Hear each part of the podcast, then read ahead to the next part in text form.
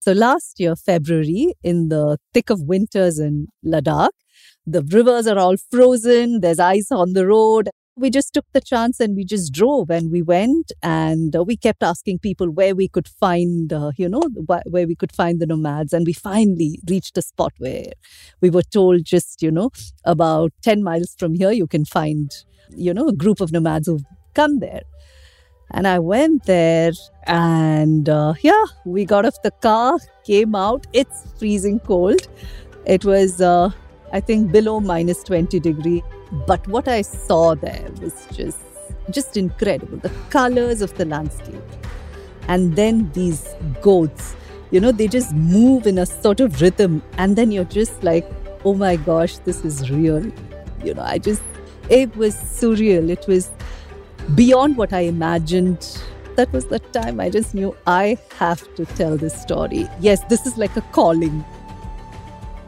Welcome to the Postcard Travel Show, your invitation to join intimate conversations with some of the most extraordinary travel designers from around the globe. I'm Elizabeth Drolet, a former broadcast reporter turned digital producer.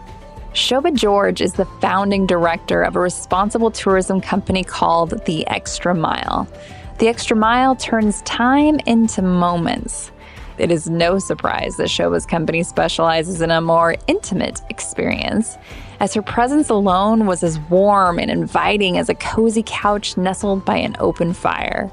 Shoba has a long history in the tourism business as she comes from a large, close knit family that pioneered responsible tourism in India and inspired the values of connection and kindness that run her business today. From detailed stories of dining with royalty to unforgettable experiences with the Pashmina goats, Shoba does an excellent job of showing the heartbeat of how she creates experiences that turn ordinary time into extraordinary moments. Shoba, where are you joining us today from? Hey, hi, Elizabeth. Thank you for having me today. I'm joining in from Pune, which is in uh, Western India, and it's about 7:30 p.m. right now. As I'm joining you from the States in North Carolina. So cool that we get to connect today. Shoba, I'm so excited to talk about the Extra Mile. It's such an incredible company. Uh, thank you again for joining us today. So, how did you think of the name The Extra Mile? Elizabeth, the name came very naturally because from the inception of the company, our focus was trying to go to the ends of the earth to find a little piece of heaven. And uh, this has evolved. For us, it was always about really getting into deep research, finding the right people so that my traveler gets to experience a destination in ways that he couldn't imagine before. And thereby, it becomes an experience which is a very high impact on their emotion when they travel. But today, with time, I take that extra mile beyond what I do for my clients or my travelers. For me, it's also about how I go the extra mile for my host and the land and the people there and how I go the extra mile to make sure that I'm a true friend to the land and people of this destination that we visit. I think that's a excellent name for your business. You really do go the extra mile and we're going to talk all about that today. Responsible tourism is actually a family business. Can you talk more about that? While I didn't start my career in tourism, but um, my family has been absolute pioneers in experiential travel as well as pioneers in responsible tourism in India. And this was from about, let's say, 30 years ago. I grew up listening to certain things which just talked about, uh, you know, connecting with the local community and talking about being responsible about consumption, being responsible about how the waste is managed, being responsible about recycling water, and being uh, sensitive to the ecosystem, or not trying to contrive and create a a new experience for a destination, but rather enjoying the destination for its real authenticity. So I've really grown up. These were dining table conversations all the time. And so when I started my travel company, this came naturally to me. So I just thought this is the only way to travel. I mean, why would one think about traveling any other way? I love the idea when you said, you know, these were dining room conversations. It's such a, a concept that we can all grasp onto no matter where we're from. And so, uh, tell me more about where you grew up and how your family has influenced your values today and how you run your business. Yeah, so I grew up in the southernmost tip of India, the state called Kerala. And um, yeah, I I come from a very large family and a very close knit family uh, with a strong uh, matriarch who sort of, you know, it takes a lot to run a plantation house. You know, there's so many things to look into with so many children, so many grandchildren. And um, I grew up with listening to folklores, uh, being out in the plantation. And for me, honestly, I, I don't think growing up I needed to go anywhere else for a holiday, but being with my cousins and my extended family was just lots of fun and um, you know you sort of learn to uh, share learn to be with people learn to so I, I, don't know i've i just love being with people. And i think somehow uh, all this has really affected the way i uh, look at the way i run business also. It's all about people connect. And uh, everything for me I don't think anything works without people and the kindness of people that you experience. And that really makes a travel experience even better. So I feel happiest when I've uh, been in a destination and I connect with many people and uh, they are the ones who are going to show you the destination. So that they are the ones who actually make my travelers feel special and make those travel experiences really unique. So yeah, this was, uh, I guess, all your growing up uh, experiences really uh, filter into something that you become at the end of the day and the way you run your business. Yeah. Absolutely. Shoba, what does transformational travel mean to you? Uh, so for me, transformational travel, I, will give you a small example of uh, what I can recollect from a very recent past. So I had travelers from last year who went on my tour. Something that we do with all our travelers is we just tell them, please carry your own water bottle. Uh, now, we are a luxury travel company, and sometimes uh, one wonders why they are being asked to carry their water bottle when, you know, but I sort of try and tell them why you need to carry a water bottle, and especially in traveling. Uh, today, uh, these were travel that happen in very eco-sensitive region like Ladakh, and uh, when this was over, I remember one of the feedbacks I got from my travelers was I just never realized how easy it was to travel uh, without buying water bottles and how that really makes an impact because uh, I think that sort of made them change in a small way in how they would look at travel in the future. I've had people who've told me how they wish to ensure and to tell their fellow travelers or their friends to be more mindful about these kind of concepts.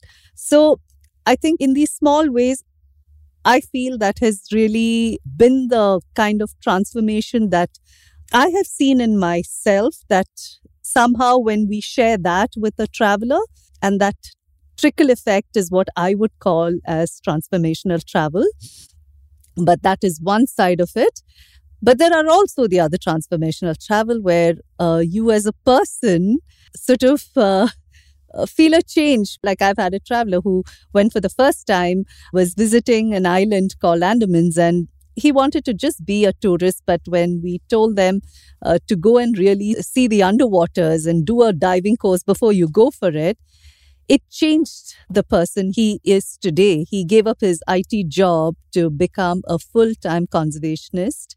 And that's what he's doing for a living now. I mean, you know, he's uh, it it changed the way he looked at things but this was again because of the kind of people he traveled with who told them the stories of the destruction that was happening in the uh, marine life and the coral reefs and he really changed so that is transformational travel for me yeah on that note, a uh, beautiful example of how storytelling can change someone's life, which leads us to the Pashmina Trail, which is your featured story on the Postcard Stories site.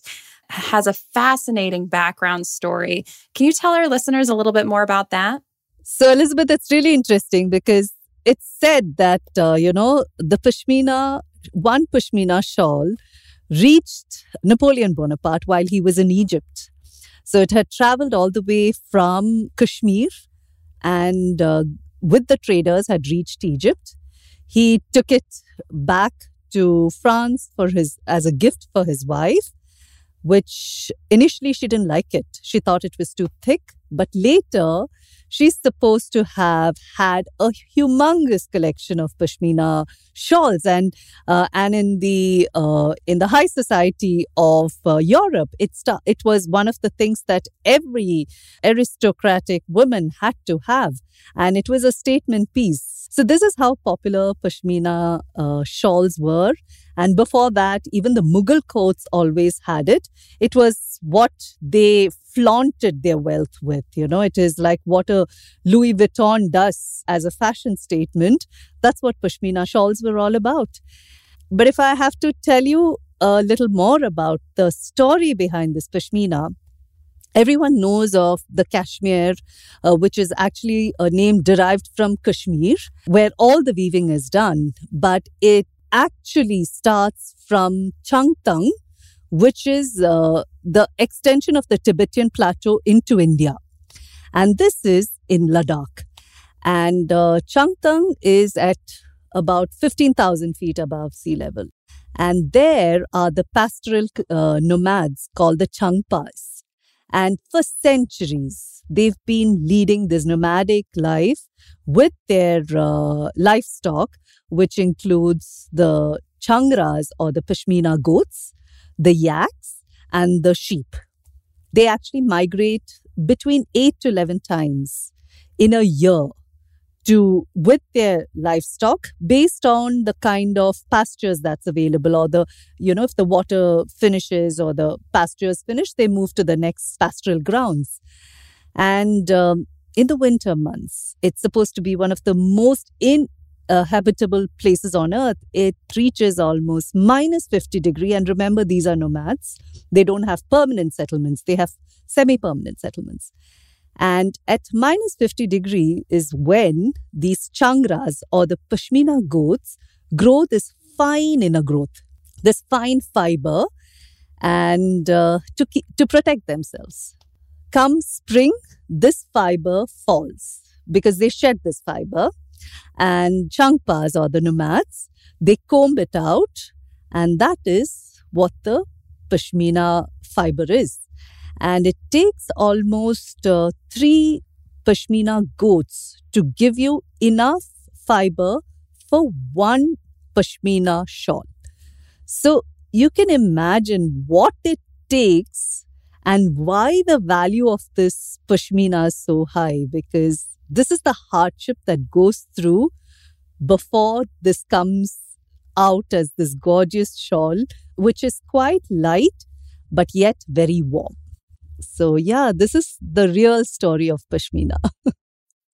There's a personal story to it as well where you came across these goats and they just they you had your own transformational experience and that's kind of the inspiration behind how the Pashmina trail came to be can you talk more about that Absolutely. That was a real transformational moment for me. To take it a couple of years before that, I'd actually heard about uh, the nomads. Somebody had told me while I was planning a tour in Ladakh, somebody told me about how there are these nomads with the Pashmina goats. And uh, somehow that just stuck with me. And I just imagined it to be like this stark landscape, harsh landscape with uh, these women in these thick capes, uh, walking with their goats, maybe one of them holding a, little kid in her hand. And this was just, this is the image that stuck with me. And um, when the uh, pandemic happened and, you know, travel came to a pause, it gave me time to actually bring out those notes and start thinking about creating the tour that I'd always wanted to create. I didn't have a clue where that was going to take me. So last year, February, in the thick of winters in Ladakh, I got a chance to go to Ladakh and the rivers are all frozen, there's ice on the road, and we had this four wheel drive and we went in to find the nomads. So n- nobody knows because the passes are shut. You know, there are these passes you have to cross to get there, but during the winters, many of those are shut. But yeah, we just took the chance and we just drove and we went and uh, we kept asking people where we could find, uh, you know, wh- where we could find the nomads. And we finally reached a spot where we were told just, you know, about 10 miles from here, you can find, you know, a group of nomads who've come there. And I went there and we first passed the settlement. There are these um, Tibetan mastiffs, these huge dogs, you know, they're guarding the, um, they're guarding the settlement. You, you know, we drove past that. Uh, my friend Urgen is with me. He speaks, uh, you know, he's a Ladakhi and he can speak their language. Uh, he takes directions and he finally gets us to a point where we can spot, like, you know, we can spot these uh, goats at a distance. And uh, yeah, we got off the car, came out. It's freezing cold. It was, uh, I think, below minus 20 degree, and the wind factor. I don't think I've really experienced that kind of cold from a tropical, you know, coastal, uh, no, not so coastal, but from a tropical temperature. This was seriously cold. But what I saw there was just, just incredible. The colors of the landscape. And then these goats, you know, they just move in a sort of rhythm. And then you're just like, oh my gosh, this is real. I just pulled out my gloves and started taking pictures, and I could just feel my hands freezing. You know, I just, it was surreal. It was beyond what I imagined what I'm going to see. And uh, yeah, that was the time I just knew I have to tell this story. It was, um, it just, I just knew, yes, this is like a calling, you know? So yeah. I think you've said that you almost felt it like it was destiny. Absolutely, Elizabeth. Yeah, really, I just felt like I, I was called to be there at that point. And I just felt really thankful uh, to the universe to have brought me there and to allow me to go through that experience because it was so beautiful. Yeah. And uh, that was, so there's no turning back after that. Yeah there is no turning back. So you have this incredible transformational experience out there, and you are just the lady to have this kind of experience because then you take it and then you apply it to this incredible business that you have. So tell us more what the tour looks like. Okay, so for instance, one of the things we do uh, is an immersive experience with the the changpas or the nomads who have the livestock. We actually uh, go to Changtang and we camp over there with them. That is one of the closest connect you have with the Changpa community, and you actually see what happens there. And you're at a very high altitude. You realize life is not easy here, but you're there for one day, and uh, you can't even. You're not even going to make an attempt to run there because you're going to get breathless and all of that. But it is beautiful and you sort of uh, see their life. That is one of the experiences. But another, to continue that Pashmina experience itself, we also do a workshop with this uh, company called Lena Ladakh, which is a women's group. And we do a, a weaving and a dyeing workshop where you sort of use your hands and you're really by the end of it you've actually created a little, tapestry which you take back as a uh, as your souvenir which is what you have done. You've dyed the yarn you've uh, woven your little tapestry and then you're taking it back. So that's really the pashmina uh, hands-on experience. You haven't even told us all the incredible parts of this this tour. I think you mentioned before a really special story about uh, the opportunity to actually meet royalty of this culture and have dinner with them, which is by definition a once in a lifetime experience. I would call that, yes, I would say it's definitely a once in a lifetime experience. Because again, like I mentioned, why did we include this? Is because it's a living heritage again. And uh, so the Namgyal dynasty has been the oldest dynasty in Ladakh. And uh, there is a beautiful Stok palace. While the king of Ladakh doesn't hold any power in terms of the governance, but uh, he has many stories to share with you. And it is uh, it's incredible to sit in the palace and in a palace which is very different which is very you know very traditional construction tradition very deep rooted in in all the traditions of ladakh. You get to be there in that space and share the space with a king who has so many stories to tell you not just about the history but also his views on how things are changing and how he wishes he could uh, tell people uh, how to be more mindful, what it takes, but you know, his you know what what he has to share. So it's an incredibly engaging conversation you have. And you have your your dinner served from the royal cuisine. And king's son himself is a is passed out from uh, cordon bleu in in paris. So uh, he's he he loves to bring in his uh, new uh, expertise in uh, creating interesting cuisine based on Ladakhi ingredients and the cuisine. So it's overall like a lovely mix of uh, old and new and uh, seeing what Ladakh was and where Ladakh is going. Yeah. It's an incredibly intimate experience. How big is a typical tour in size? Is it like you said, seven to 12 people? Yeah, we ideally look at uh, between 8 to 12 people because it's also based on the uh, the hotels we've chosen. So Elizabeth, I want to tell you how we've actually chosen the hotels because um, it's very important for me to share that since this tour is based on two very important things. One is all of the stories I already shared, but behind this is the fact that one of the guiding principles of our company is low impact on the environment and high impact on the local economy.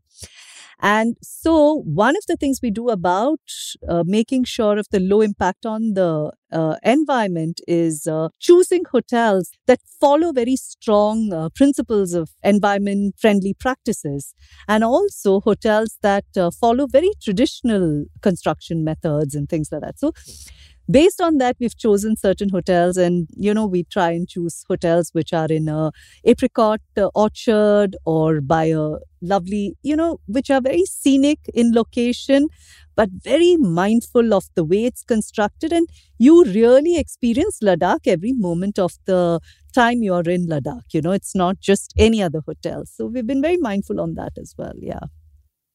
And what does that mean you really experience ladakh while you're there so I'd like to say that uh, the traveler doesn't feel like uh, they're a spectator.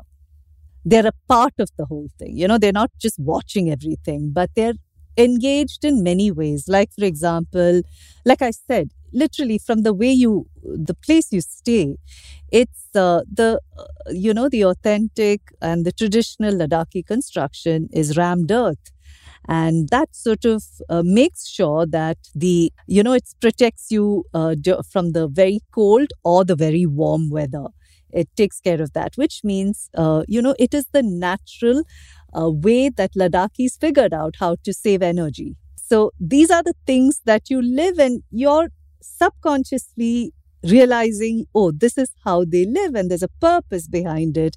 So you're not an outsider. You're just really living how the Ladakhis lived and how their philosophy and how their close connect with earth as a community. They were they were a very mindful community and how uh, they had devised their ways uh, with to ensure that their limited resources are optimized. So that's how i mean you could be there in the summer but you realize yeah there's a reason why it's built like this because in the winters it's going to be freezing cold and the waters are uh, you know the taps are going to freeze out and there's no water going to come. And uh, one really experiences that and again the food. We take you deep into the food experience. Like you know what are the real there are some fabulous uh, berries and uh, you know things like that which are uh, indigenous of ladakh and uh, which become an important part of their diet which keeps them very healthy and while you're there, if you eat like the Ladakhis eat, you know, you'll feel good. You'll feel well. You're not going to fall sick. So we try and make sure that a maximum food experience is also Ladakhi. And there are some fabulous storytellers. We have passionate foodies who bring that to the table. Yeah.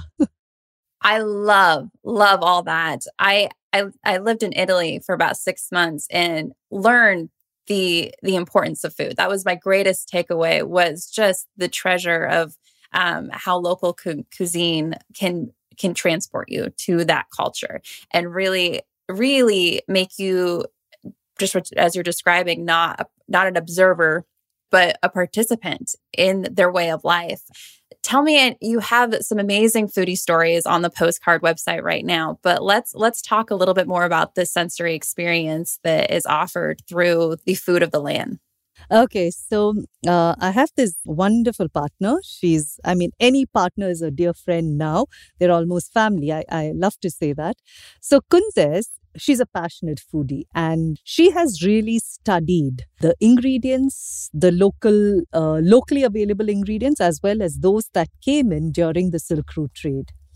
So while many of the spices never came, uh, was never part of Ladakh's cuisine, many of that came. Like, for example, uh, you know, they have this lovely dish called uh, Yarkandi Pulao. It came from Yarkand, from Central Asia. And it's flavorful. It's it's it's it's fabulous. But it is not. It is something that a Ladakhi family would prepare for a very special occasion. And there are a lot of these um, herbs and uh, cheeses that they use, which are used usually over the winter, uh, over the summer months. They collect and they sun dry or uh, shade dry it and store it and they use it for the winters. So a lot of those elements, you sort of taste how those are being used. You know, they use uh, dried yak cheese as a part of a nettle soup, which is so incredibly unique and yet so tasty and how they bring these simple you know you have to rem- remember ladakh is a desert and most part of ladakh has only one round of harvest it's not that they round the year they have many harvests. So there's one harvest and they save a lot of it for the you know for the winter months. So how creatively they've brought all that together is yeah is something that one has to be there to experience. And someone like kunzes really brings it out to the table and tells you the story. Um, on the postcard site right now in your featured story about some this particular story you have a quote by anthony bourdain that says you have to be a romantic to invest yourself your money and your time in cheese. And i love that quote absolutely absolutely. Because yeah you've just got to spend your time and money on certain food experience because it's just worth it. A hundred percent. Um i I love this this everything that you're talking about because it's it's so true and so accurate to the the human experience in uh, in really tasting culture. Another story that I was particularly entranced by was the praying with the monks. It's also located on the postcard site. Tell me more about this. Okay, Elizabeth, I uh, yeah, I love this story. So it's a it's one of those experiences where we have to wake up everyone like at uh, four four thirty in the morning because we want to be there before the sunrise. I'll tell you why. Because to get to the to the top of the monastery is like about a hundred odd steps, and uh, every single step is an effort when you're in Ladakh. So you want to give yourself about half an hour to get there. The after the drive. So this is actually a very very old tradition. So they have in fact what they use the conch and the and the trumpet that they use is is is one of those that they've been using for I think couple of centuries. So they blow that conch at at a particular time so in the summer months, it's, it's at about 6 a.m. and in the winter months, it's later. So this is on the terrace. And when they blow the conch, you can actually look down and the monastery is like you can just look down into the monastery and you can see these little heads coming out, you know. And these are the young novices who are just running. I mean, imagine they it's uh, six o'clock in the morning, and these uh, the youngest um, uh, novice can be as young as uh, six or seven years old, you know, they're running out and trying to get to the prayer room. And then from there, we go into the prayer room and uh, everyone's seated. There's a chanting going on. In the middle of the chanting, you can see the kids, uh, these little novices jump out of uh, their uh, seats. And because they're all very enthusiastic about save, uh, serving the uh, barley porridge with a uh, buttermilk. Uh, sorry, the butter tea. So they're all enthusiastic about doing all that because, I mean, you can imagine these are kids and uh, I would imagine they might be falling asleep, but I think it's very sensitive the whole space so that's what that's what i related to for some of them i'm sure it can be a very meditative experience but for me i think i was more engaged in just watching this very sensitive uh, scene that was playing in front of me in what should be a very solemn experience. Um, there are these young kids who are allowed to be kids. So it, it i think it's a beautiful experience and it's early in the morning and i mean i have to add that the uh, the scenery around is just stunning and the whole thing is um, something that you must participate to really know what it feels like. Yeah yeah that was probably a, a surprising observation to see like that uh, kids being able to be kids but when you think about it like there's so much joy with that right uh, and so maybe that's an indicator of that culture as well. What has been the feedback from these experiences? Yeah, so so here's one of the other transformational experience I want to share with you. So some of our clients have uh, travelers have actually come back after being in Changtang and uh, listening to the stories of the people and hearing more about how you know, slowly many of the ch- Changpas, the new generation, the younger generation, are all leaving the nomadic lifestyle because the hardship, because of the hardship, and they probably want to come into a town and get into maybe becoming drivers or getting into construction work or any such thing because they think that might be a better life. And even parents feel they want to bring their children into town and give them a better education so that they may not want to do this. But it is a living, uh, living heritage and a very important part of Ladakh. So uh, some of my uh, travelers, they felt they were so moved by seeing the whole thing. So we're trying to work with the schools there and uh, see how we can help. We've been in conversation with other organizations to see how best we can tell this story, tell this Pashmina story so that more and more people really realize that it's like, you know, a vineyard in France, I mean, or let's say in Champagne, uh, the, you know, the makers of wine are very proud of what they do. So, so shouldn't the Changpas be about what they do because they make one of the most coveted fiber in the world. I love that. That's a good analogy with the champagne in France and the, in this particular culture.